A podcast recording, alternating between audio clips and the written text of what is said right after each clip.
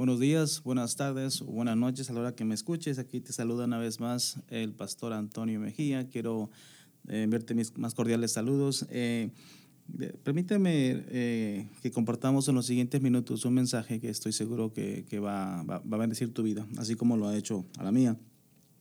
Este domingo me, tuve la oportunidad de predicar este mensaje y, me pareció muy interesante. Eh, empecé hablando un poquito acerca de lo que es la voluntad de Dios, lo que es la voluntad perfecta, la, voluntad soberana y agradable. Es la voluntad perfecta, pero también existe la voluntad permisiva.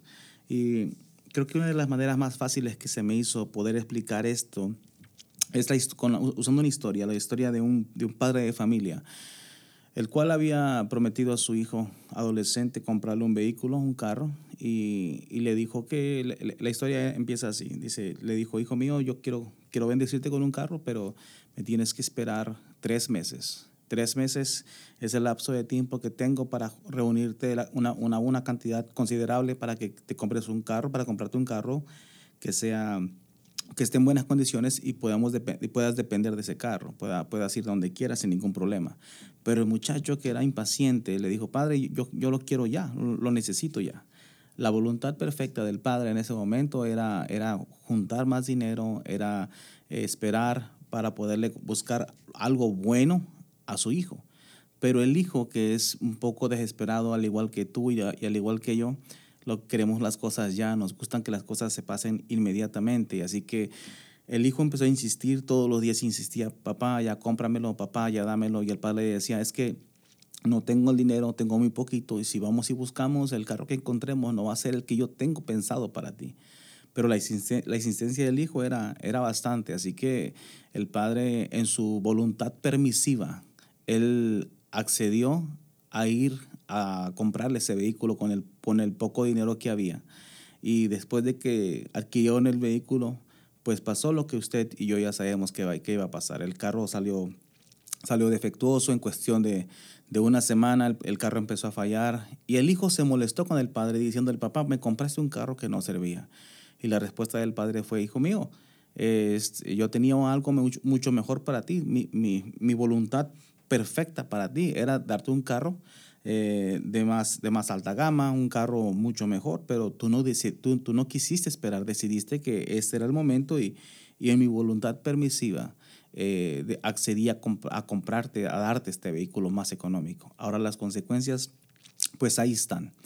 Es exactamente lo que pasa con, con, con, con el Señor con nuestro Dios, con nuestro Padre Celestial, de que uh, muchas de las veces nosotros pedimos cosas y la voluntad de Dios es perfecta, la voluntad de Dios es, es, es, agradable para nosotros. Él dice que Él tiene planes de bien para nosotros y no de mal, para darnos el fin que nosotros esperamos. Pero en este proceso en el cual eh, muchos de nosotros somos impacientes, no nos gusta esperar, nos gusta estar en la sala de espera y no, no esperamos la voluntad perfecta de Dios. Nos gusta más la, la voluntad permisiva, lo que, lo, lo, que el Señor nos permite. Y, no, y cuando hablamos de la voluntad permisiva, entendemos que no es exactamente lo que Dios tiene para nosotros. Pero bueno, al final de cuentas, Dios es Padre y nosotros somos sus hijos. Y eso suele pasar entre padres e hijos. Bueno, hay un texto que voy a usar en esta tarde para iniciar con este mensaje y está en Lucas capítulo 9, verso 23. Y la palabra de Dios dice así, dice, y decía a todos, hablando Jesús, dice, si alguno quiere venir en pos de mí, niéguese a sí mismo, tome su cruz cada día y sígame. Este mensaje iba dirigido a un, a un grupo como, como el que hoy podemos alcanzar a través de esta plataforma. Eh, y, nos, y, y nos dice ahí el Señor Jesús, si alguno quiere venir, esta es, una, esta es una invitación abierta a todo aquel que quiera, desee y tenga, y tenga el deseo de, de, seguir al Señor. Dice que aquel que quiera venir puede hacerlo, pero tiene que hacer algo, tiene que negarse a sí mismo, tiene que tomar su cruz cada día para poderle seguir. Ahora, eh, creo que aquí tenemos que tomar algo en cuenta muy, muy tremendo. Hay una, hay una diferencia abismal entre el querer por voluntad propia y el tener que hacerlo por obligación. Hay gente que, está, que busca al Señor por voluntad propia, por amor, porque está agradecido. Y existe otro pequeño grupo que, o tal vez no pequeño, pero existe otro grupo que es el que lo hace por obligación, porque sus padres lo llevan, porque no tiene opción, porque qué van a pensar de él. Pero, en fin, el Señor hace esta invitación y dice, aquel que quiere venir en pos de mí, niéguese a sí mismo.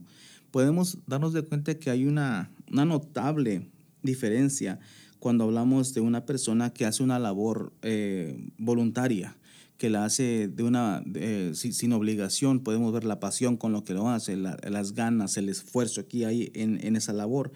Y cuando miramos por otro lado a alguien que es un asalariado, que está ahí por obligación, está ahí porque le pagan, eh, la, la, diferencia es, es, es, es, este, es visible, podemos ver eso. Y es igual en, en el pueblo de Dios. Podemos darnos cuenta que hay gente que sirve al Señor por, eh, por, por, por forma voluntaria y otros porque tienen que estar aquí. El Señor en Apocalipsis eh, es, este, nos deja saber esto en Apocalipsis capítulo 3, verso 20, donde dice, he aquí, yo estoy a la puerta y llamo. Si alguno oye mi voz y abre la puerta, entraré a él y cenaré con él y él conmigo. Eso es interesante y es lindo saber que el Señor viene y llama. El Señor viene y nos busca. Pero aquí dice, si alguno oye mi voz abre la puerta. ¿Sabes que hay muchos que oyen la voz del Señor en sus vidas y el Señor toca sus corazones, pero son muy poquitos los que abren la puerta? No sé si has experimentado o has tenido la oportunidad de que a veces eh, vienen a, visitarte visitas inesperadas, en la cual no quieres recibir y mientras tocan tu puerta una y otra vez, eh, mandas a todos los niños callar, apagas el televisor y haces silencio total en casa para que piense que el que está afuera tocando no estás ahí. Eh, estás escuchando su voz, estás, tú sabes que está afuera. Simplemente no tienes el deseo, no quieres eh, recibir a esa persona. Podemos imaginar esto en nuestra vida espiritual cuando Dios nos habla, cuando Dios puede hablarnos a través de una persona, a través de situaciones en nuestra vida donde sabemos que es Dios hablándonos, pero decidimos no abrir la puerta. Créeme que hay mucha gente así. Hay muchas personas que escuchan la voz de Dios, pero no han decidido abrir la puerta. Y para eso es, es interesante que, que, el Señor nos da la oportunidad, dice, si alguno quiere venir. Si el que quiera, el que, el que me abra la puerta, si alguno tiene el deseo de que yo cene con él y, y él conmigo, tiene, tiene que abrir la puerta. Déjame decirte que el Señor podría entrar en cualquier corazón. Él tiene el poder para quebrantarlo. Él podía, eh, sin ningún problema, eh, entrar a tu corazón y, abrir esa puerta, forzar esa puerta. Pero él no, él, no lo hace, porque Él nos da la oportunidad de elegirlo, de que seas tú quien lo elija, que tengas la voluntad, el deseo de que Él sea parte de tu vida. Eso es lindo de parte de Dios, nos da la oportunidad, puesto que Él mismo hizo lo mismo. Él hizo lo mismo con, con, la misión que el Padre le dio. En Juan capítulo 10, en el Evangelio de Juan capítulo 10, en el verso 17, eh, podemos leer de esta manera, donde dice, por eso me ama el Padre, porque yo pongo mi vida para volverla a tomar. Dice aquí, él que él pone su vida para volverla a tomar. Verso 18 dice, nadie me la quita, sino que yo de mí mismo la pongo. Tengo poder para ponerla y tengo poder para volverla a tomar. Este mandamiento recibí de mi Padre. El Padre le dio una tarea al Señor y la tarea era redimir a la humanidad del pecado. Pero en esa tarea se encontraría una cruz. En ese, en, ese, en ese mandato se encontraba una cruz. Y cuando hablamos de una cruz estamos hablando de, dolor, de sacrificio, de vergüenza, incluso de muerte. Son cosas que las cuales nadie quisiera pasar. Eh, pero aquí Jesús nos hace, nos hace este, este, uh, esto muy claro, donde nos deja seguir que fue Él el que decidió, el que por voluntad propia vino a, dar su vida por nosotros, sabiendo que había una cruz de por medio, sabiendo que estando aquí en la tierra, Él sería rechazado, sería golpeado, sería lacerado y al último asesinado eh, por, por, personas que, que lo odiarían.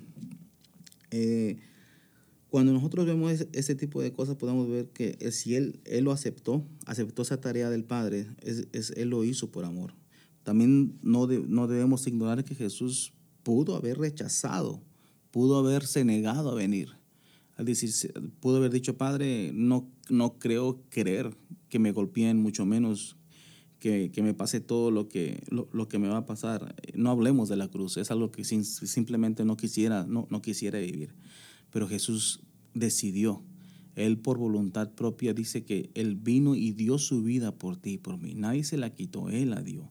Cuando vemos Filipenses capítulo 2, verso 6, dice, aunque era Dios, no consideró que el ser igual a Dios fuera algo a lo cual aferrarse.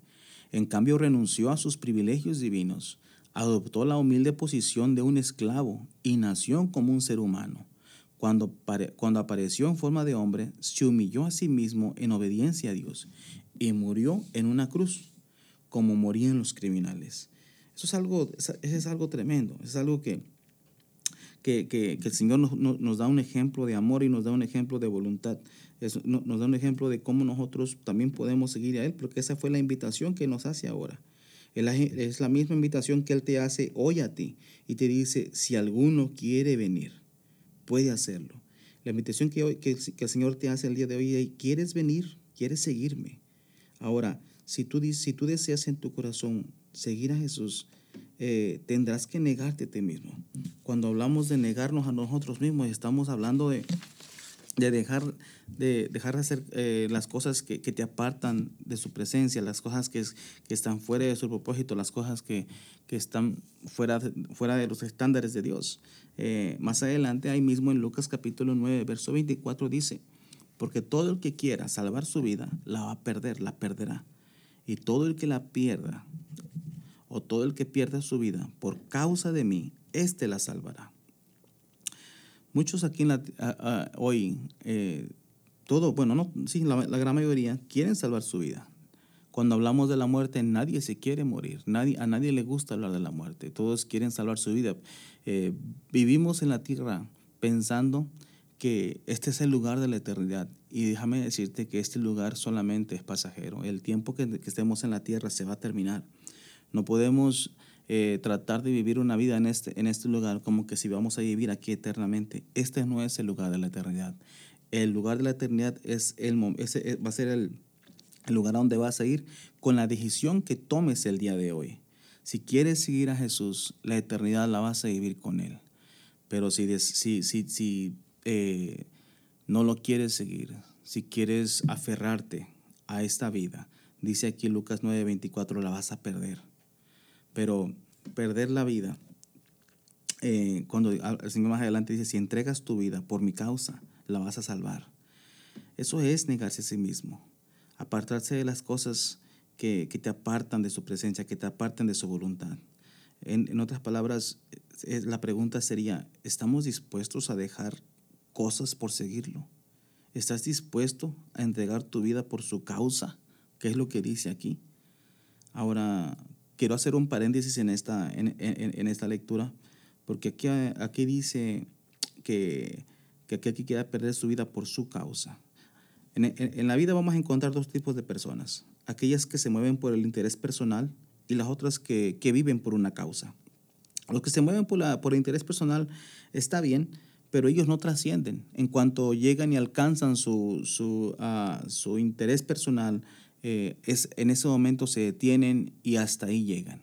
En cambio, aquellos que viven por una causa, ellos son los que, los que trascienden. Los que viven por, por, un interés personal, ellos no cambian su entorno, no transforman su entorno. Pero en cambio, aquellos que viven y se mueven por una causa, ellos son los que transforman su entorno, son aquellos que dejan un cambio, una historia, un legado.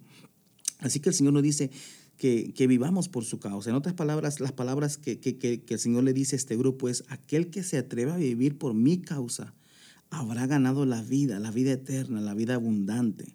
Y esa es, e, esa es la invitación que el Señor nos hace, a vivir por su causa, para ganar una vida, una vida abundante. Ahora, si usted, me, si usted en este momento se pregunta, oye, si tengo que hacerlo? La respuesta es no, no tienes que hacerlo, porque Él dice, si quieres. Y esa es la gran oportunidad que tú y yo tenemos, que no, que no depende de nuestra, posición social, de nuestra situación económica, de nuestra raza, nuestro color, nuestro lenguaje, para poder decir sí quiero. Y esto es lo lindo de Dios, que el Señor nos deja o nos da la oportunidad de elegirlo a Él. Hoy podría ser el día en que tú elijas seguirlo y podías tener la, oportunidad de caminar con Él de ahora en adelante. Es algo, es una bendición que no podemos simplemente dejar pasar.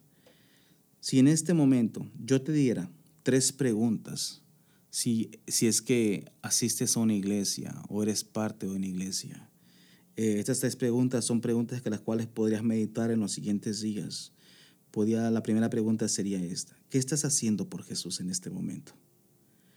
¿Has tenido que negarte a algo por su causa? ¿Has dejado algo por causa de Jesús? Son preguntas que las cuales podemos pensar y si no has dejado nada, si simplemente no has, no has querido dejar nada, es posible que, que no seas un discípulo, que solamente seas un admirador. Y eso es algo tremendo. En Mateo 10:22 dice, y seréis aborrecidos de todos por causa de mi nombre, mas el que persevere hasta el fin, éste será salvo. Interesante. Dice que vamos a ser aborrecidos de todos, no de algunos, de todos.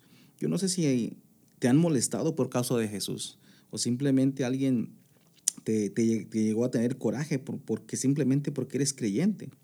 Y el Señor Jesús aquí nos, deja, nos dice algo importante. Miren, eh, él nos advirtió que esto podría pasar. Y si te preguntas, ¿por qué, por, qué, ¿por qué suele pasar? Bueno, es por la luz que el Señor trajo a tu vida.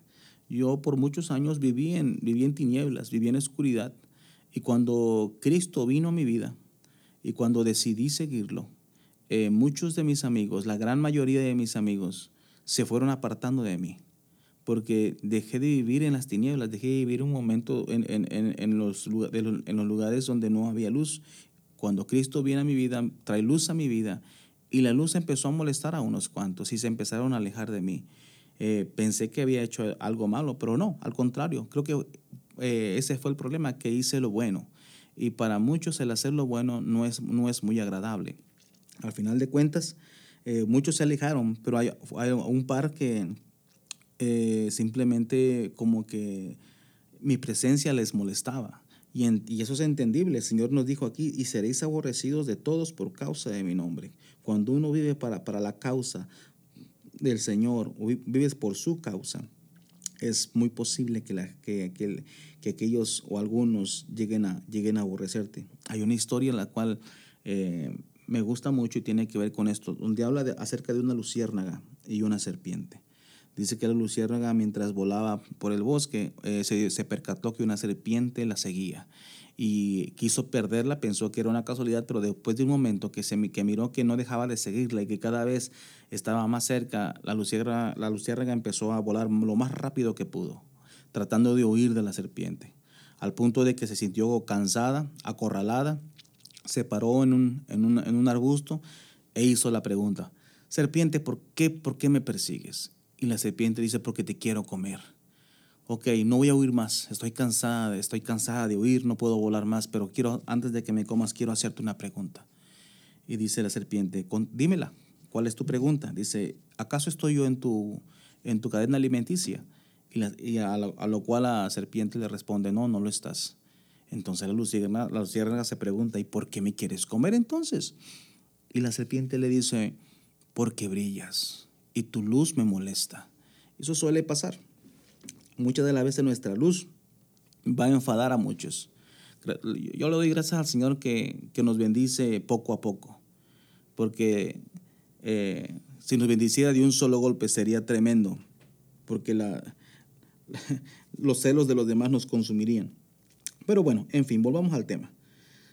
Si no te has negado a nada, entonces eh, estamos un poco complicados aquí, porque aquí dice la palabra del Señor, si, eh, cuando, cuando leemos esto, dice, aquel que, que, necesitamos negarnos a nosotros mismos, tomar nuestra cruz y seguirlo. Entonces, no podemos seguirlo si no nos hemos negado a nada, si no nos hemos apartado ah, de las cosas que nos, que nos separan de la, de la voluntad de Dios, de su propósito. Eh, nos damos de cuenta que al final de cuentas no somos discípulos, somos, somos, simplemente admiradores, gente que, como, como que les, eh, le damos like solamente a Jesús y, nos hacemos seguidores y nos gusta todo lo que se habla de Él y todo lo que se dice. Nos gusta sentarnos en una banca, en una silla, escuchar cómo hablan de Él. Pero solamente eso, solamente somos admiradores, sin, sin tomar la decisión de negarnos y de verdad eh, ser seguidores, ser discípulos del Señor. ¿Me puedes decir en este momento que eso es una palabra dura. Jesús predicó muchas de las veces de esta manera, predicaba duro. Eh, los mensajes de Jesús no eran, no eran este, eh, muy like, digamos, eran, eran mensajes fuertes, mensajes duros. Cuando hablamos, eh, vemos aquí a Juan en el capítulo 6, verso 60, dice la palabra ahí en 6.60, al oírlos, al oírlas, las palabras, muchos de sus discípulos dijeron, dura es esta palabra, ¿quién la puede oír? Esas cosas no le gustaban a la gente. Habían mensajes que incomodaban a las personas. Y esos son los mensajes que a muchos no, no, les gusta oír. Nos gusta oír que nos digan que estamos bien, que todo lo podemos en Cristo, que vamos a recibir bendición.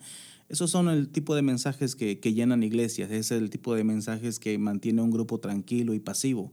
Pero cuando predican un mensaje, un mensaje fuerte, un mensaje que nos, que nos saca de, nuestro, eh, de nuestra zona de confort, es entonces cuando cuando muchos deciden ah, eh, ver las cosas de más lejos, porque cuando leemos en el verso 66, ahí mismo del capítulo 6 de Juan, dice, desde entonces muchos de sus discípulos volvieron atrás y ya no andaban con él. Incluso muchos de, la gente que seguía a Jesús, al escuchar ese tipo de mensajes, decidieron dejarlo. No es, eh, no es algo nuevo que haya alguien que escuche algo en la iglesia y no le parezca y se vaya de la iglesia. Esto, esto ha pasado desde hace mucho tiempo. Le pasó a Jesús, le puede pasar a cualquier pastor. Así que si eres pastor y escuchas este mensaje, o eres líder y escuchas este mensaje, eh, y algunos de tus eh, discípulos se han ido, o alguna de las personas que te acompañaban en tu grupo se han ido, no te preocupes. Tú predica el mensaje tal y como es, que aquel que, que ha decidido por voluntad propia seguir al Maestro, lo va a hacer porque eso es lo que hace la palabra, nos cambia, nos regenera, nos fortalece. Pero, y esta es la respuesta que es la respuesta que nos da Pedro aquí en el verso 68 donde dice le respondió Simón Pedro, "Señor, ¿a quién iremos si tú tienes palabras de vida eterna?" En otras palabras, Señor, solamente en tu nombre encontramos salvación. Solamente en el nombre de Jesús encontramos sanidad. Solamente en su nombre encontramos bendición, fortaleza, autoridad. Solamente en su nombre encontramos la paz que sobrepasa todo entendimiento. Es solamente en ese nombre, en sus palabras, donde encontramos esa paz y esa llenura del alma. Bueno, mis queridos amigos, eh, hermanos, eh, voy a, desglosar este, este, este mensaje con, con, este texto. Y aquí es donde quiero que me prestes la mayor atención, que esta es la parte donde creo que eh, es el meollo del mensaje, y aquí donde necesito que me prestes la mayor atención. Y, y, es, y voy a leer un texto bíblico que está en Lucas capítulo 14, es una parábola muy conocida. Lucas 14 dice, en el verso 16, entonces Jesús le dijo un hombre, y, se hizo dijo, un hombre hizo una gran cena y convidó a muchos. Y a la hora de la cena envió a su siervo a decir a los convidados, venid que ya todo está preparado. Y todos a una comenzaron a excusarse. El primero dijo, he comprado una hacienda y necesito ir a verla. Te ruego que me excuses. Otro dijo, he comprado cinco yuntas de bueyes y voy a probarlos. Te ruego que me excuses. Y otro dijo, acabo de casarme y por tanto no puedo ir. Vuelto el siervo, hizo saber estas cosas a su señor. Entonces, enojado el padre de familia, dijo a su siervo, ve pronto por las plazas y las calles de la ciudad y trae acá a los pobres, a los mancos, los cojos, los ciegos. Y dijo el siervo, Señor, se ha hecho como mandaste, y aún hay lugar. Dijo el Señor al siervo, ve por los caminos y por los vallados, y fuérzalos a entrar para que se llene mi casa.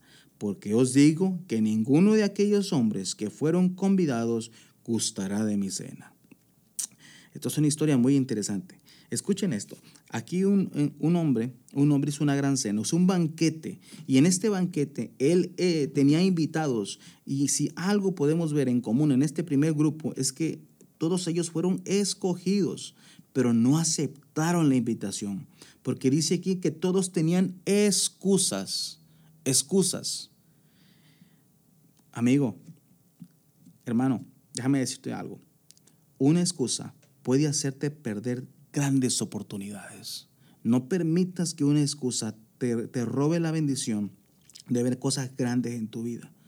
Aquí hemos, aquí tres personas. Estas tres personas representan el día de hoy, la humanidad. Porque primero dice aquí, uno compró una hacienda.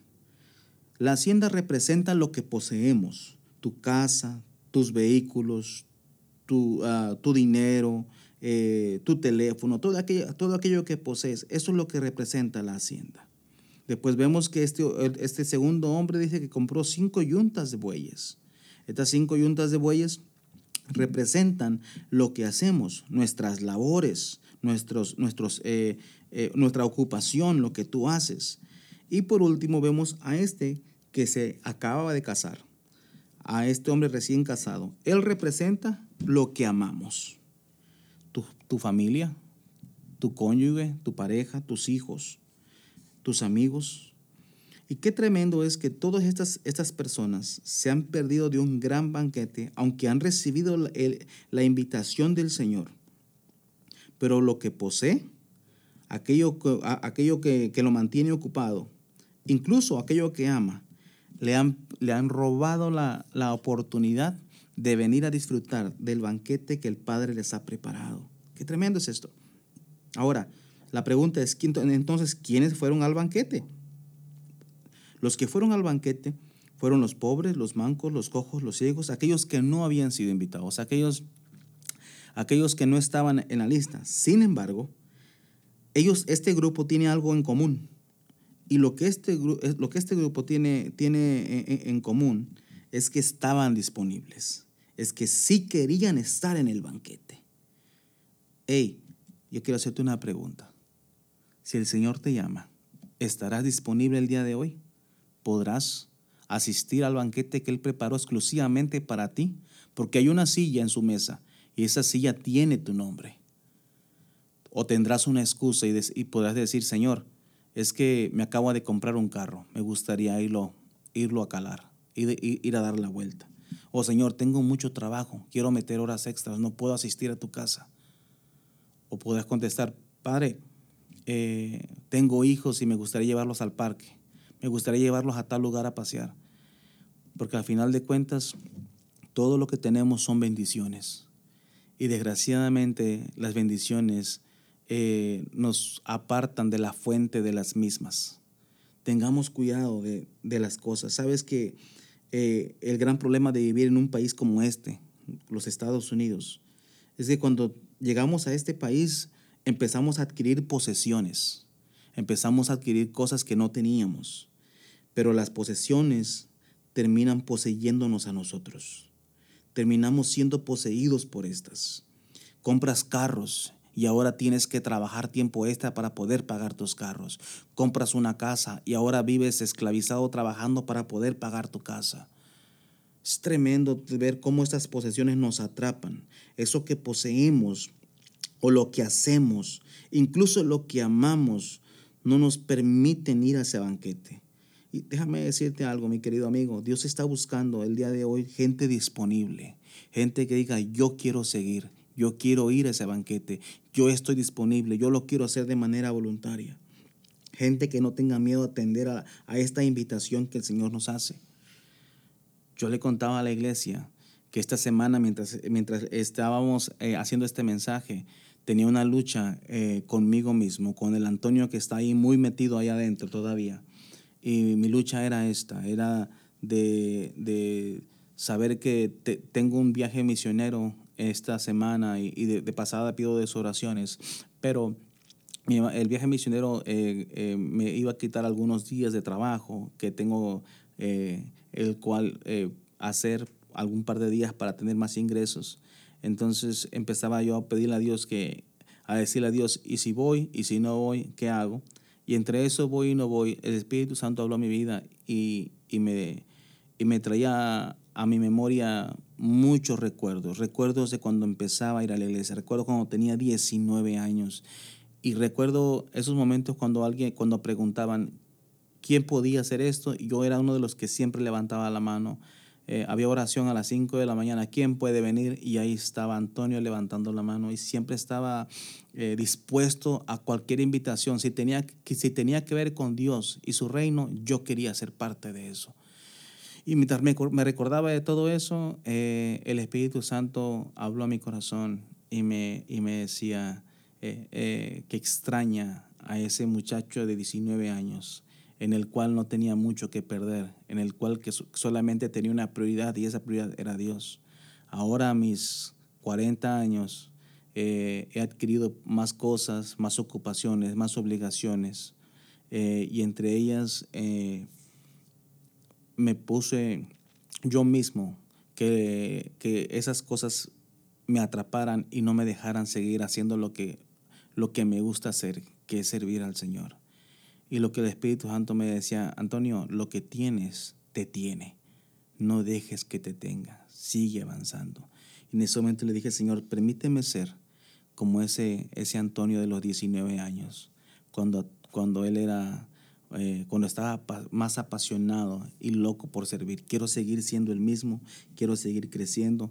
Y eso es lo que yo quiero en esta tarde de, eh, transmitirte que sigamos avanzando, que sigamos creciendo. Cuando seguimos leyendo en los, siguientes textos de ahí de Lucas 14, dice el verso 25, grandes multitudes iban con él y volviéndose les dijo, si alguno viene a mí, si alguno viene a mí y no aborrece a su padre y a madre y mujer e hijos y hermanos y hermanas, aún también su propia vida, no puede ser mi discípulo. No puede ser mi discípulo. Así termina ese texto. No puede tiene que aborrecer a su padre, a su madre, mujer, hijos, hermanos, hermanas, aún su propia vida. Y usted puede decirme en esta hora, pastor, tengo que odiar a mi, a mi familia. No, no, no, no. No malentendamos esto. La palabra aborrecer en el griego, que es, el, idioma que se usó para escribir esta carta, se escribe miseo. Miseo se traduce como amar menos o menospreciar, que también significa no darle, eh, darle menos valor que a, que a otra cosa. Por ejemplo, en otras palabras, el Señor nos dice, si comparas el amor que tienes por tus padres, hermanos, amigos, incluso tu propia vida, si ese amor es más grande que el amor que tienes por mí, no puedes ser mi discípulo. Porque el amor que tengas para mí no puede tener competencia. Bueno, Permíteme terminar este mensaje de esta manera. Verso 27 dice, y el que no lleva su cruz y viene en pos de mí, no puede ser mi discípulo. Tomar la cruz. Cuando hablamos de tomar la cruz, no, no, me estoy refiriendo a que te la lleves, a que le lleves colgada una medalla en el cuello, no está hablando de esa cruz. Estamos hablando de algo todavía más profundo. Ah, cuando hablamos de la cruz, sabemos que la cruz representa, o más bien fue un instrumento de tortura es un símbolo de dolor, de vergüenza, de sufrimiento, incluso de la, de la misma muerte. Querer seguir a Jesús es morir al viejo yo, a mis viejas pasiones, a mis malos deseos. Y dice ahí, si no tomas tu cruz, no puedes ser mi discípulo.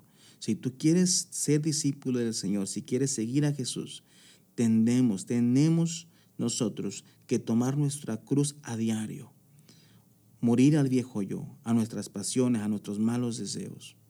Ahora, si no, pues desgraciadamente seremos simplemente un admirador del Señor por el resto de nuestros días y no trascenderemos, no haremos nada importante, nada que realmente impacte las vidas de nadie.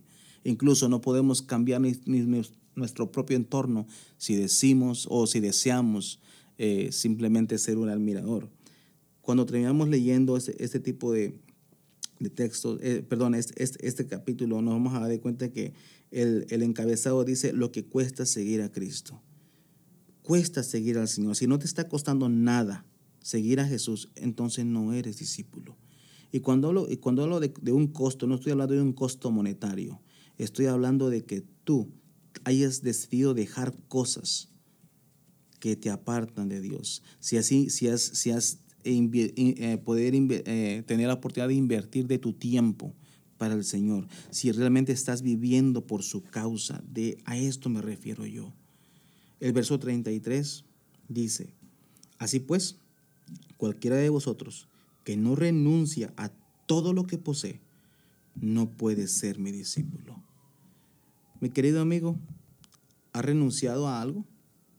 ¿Ha, siquiera eh, tratado de, de, decir no a algo. ¿Recuerdas al, joven rico cuando se acercó a Jesús y le hizo la pregunta de que, qué necesitaba hacer para ganar, para, para la vida eterna? Y, y, el Señor le contesta, hey, pues eh, cumple con los mandamientos y el joven contesta, los he hecho todo desde muy joven. Entonces, cuando el Señor le dice, deja todo lo que tienes, deja todo lo que tienes, renuncia a todo lo que posees, dalo a los pobres y sígueme. En ese momento el muchacho se entristeció porque no quiso dejar nada de lo que tenía. Y las palabras del, maestro fueron esas, fueron estas. Es más fácil que un camello entre por el ojo de una aguja que un rico entre en el reino de, en el reino de Dios. ¿Qué quiere decir esto? No está hablando de una aguja literal. La aguja era una puerta muy pequeña que se hacía en las murallas de la ciudad. Y la única manera de poder entrar en esa, en a, través de esa puerta era, era solamente, un camello podía pasar ahí eh, de rodillas y sin carga. Había que dejar todo afuera para poder, para poder pasar, para poder entrar a la ciudad. Y es exactamente lo que el Señor nos dice en este texto. Necesitamos renunciar a todo aquello que nos estorbe, a, a, toda esa carga, a todo lo que tiene que ver con, con, con, lo, eh, con, tu ocupación, aquello que te roba la oportunidad de, de, estar aprendiendo de Él, de venir a la iglesia, todo aquello que te pueda robar o te quite la oportunidad de seguirlo. Despójate de todo ello y decide ser un seguidor de Cristo. Pues Dios te bendiga, Dios te guarde, espero vernos, o perdón, no vernos, más bien eh, poder eh, comunicarme con ustedes a través de esta plataforma. Bendiciones a todos y si tienes el deseo de comunicarte conmigo, puedes hacerlo a través de la página de internet o a través de la página de Facebook. Puedes mandarnos un mensaje y así me puedo comunicar con, con cada uno de ustedes. Pues bendiciones, Dios le bendiga.